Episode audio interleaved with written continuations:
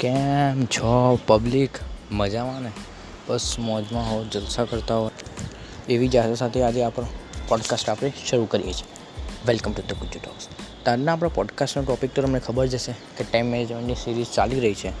તો એના ઉપર આપણે નવી નવી મેથડ્સ ડિસ્કસ કરીએ છીએ કે જેનાથી તમે તમારા ઓછા ટાઈમમાં વધારે વસ્તુ કેવી રીતે અચીવ કરી શકો. તો આજના આપણા પોડકાસ્ટનો ટોપિક છે પ્રેક્ટિસ ક્રિએટિવ પ્રોક્રાસ્ટિનેશન.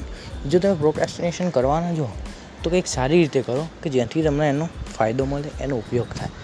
તો હું હમણાં મારા જૂના એપિસોડો સાંભળતો હતો પોડકાસ્ટના તેમાંથી હું કેટલું લાંબુ બોલું છું ને બહુ સરખું નથી બોલતો. તેના માટે પહેલાં તો તમે સોરી કહું છું કે ક્વોલિટીનો પ્રોબ્લેમ પડે છે. અને દર વખતે તમને કહેવું પડે છે કે અવાજ વધારે રાખો. તો હું શું શું કરું? હું મારો બેસ્ટ પ્રયત્નો આપું છું. પણ થોડીક પ્રોબ્લેમ્સના કારણે અત્યારે ચલાવી લો થોડા વખત હું માઇક લાવીશ પછી તમને બહુ સારું સાંભળવા મળશે. તો અત્યારે તો બસ હું એક જ વસ્તુ કહેવા માગીશ કે જો તમને અવાજમાં પ્રોબ્લેમ પડતો હોય, તો એ અવાજના પ્રોબ્લેમ માટે ફોનનો અવાજ તમારો થોડો વધારી દો, જેથી મારો અવાજ તમને સ્પષ્ટ રીતે સંભળાય. તો આજના પોડકાસ્ટની આપણે શરૂઆત કરીએ છીએ. તો એમાં એવું લખે છે કે જો પ્રોક્રાસ્ટિનેશન તમે કરવાના છો, તો એવી રીતે કરો જેથી તમને ફાયદો થાય. કે દિવસમાં દિવસની શરૂઆતમાં જ પોતાના દિવસનું સૌથી અગત્યનું કામ સ્ટુડન્ટો ભણવાનું. કામ કરતા હોય તો પોતાનું પ્રેઝન્ટેશન સ્કિલ્સ જે પણ હોય, તમારા માટે જે મહત્ત્વનું કામ હોય, એ દિવસની શરૂઆતમાં જ કરી દો. જેથી તમે ઓછા ટાઈમમાં બહુ વધારે પડતું અચીવ કરી શકશો. અરે, બહુ જ ફોન છે યાર. સોરી થોડો તમને પ્રોબ્લેમ પડતો હોય તો. પછી લખે છે creative procrastination is one of the most effective of all performance techniques એટલે આ જે ટેકનિક છે, એ બધી ટેકનિકમાંથી સૌથી સારી અને સૌથી સફળ થાય તેવી છે. અહીંયા મસ્ત વાક્ય લખ્યું છે કે તમે ગમે તે કરશો, એ પ્રોક્રાસ્ટિનેટો કરવાના જ છો. એટલે એનો મતલબ શું?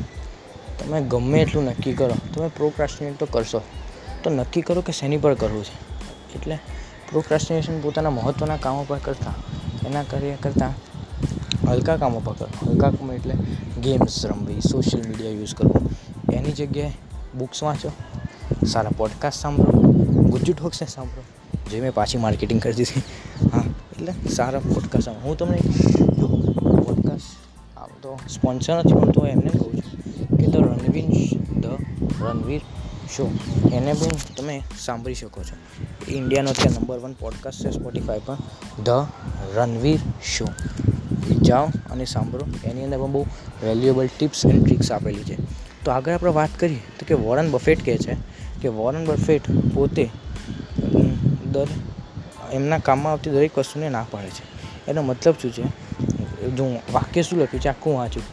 Warren Buffett said I just say no to everything that is not absolutely vital to me at that moment vital એટલે એબ્સોલ્યુટલી નેસેસરી એ જે વસ્તુ જરૂરી ના હોય જે વસ્તુ જરૂરી હોય, એ તો કરે જ છે, પણ એના સિવાયની બધી વસ્તુને ના પાડી દે છે.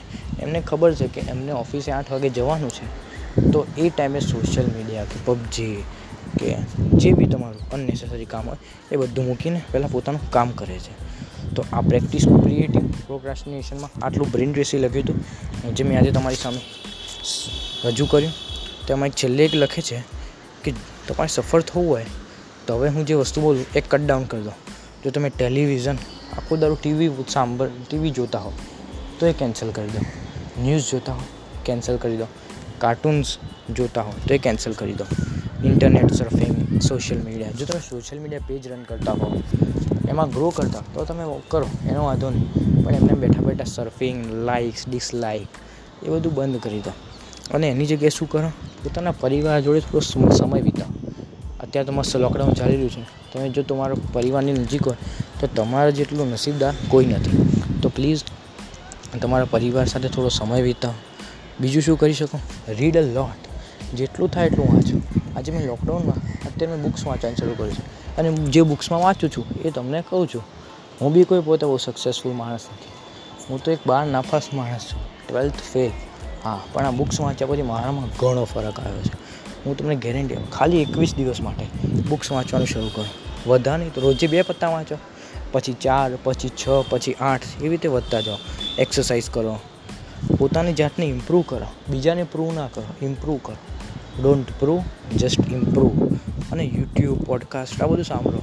આ જ રીતે અલગ અલગ નવા ટોપિક સાથે હું ગુજુ ટોક્સમાં આવતો રહીશ. ત્યાં સુધી હા મસ્ત પવને જો તમે ગુજરાતમાં રહેતા હોય, તમને તો ખબર જ છે અત્યારે કેવું મસ્ત વરસાદી વાતાવરણ ચાલ્યું છે. તો મસ્ત સાંજે ધાબા પર જાઓ, આ હવા જે છે એની ફીલ લો અને મોજ કરતા રહો. ત્યાં સુધી તમારું અને તમારા પરિવારનું ધ્યાન રાખજો. અને હા બાય બાય આવજો.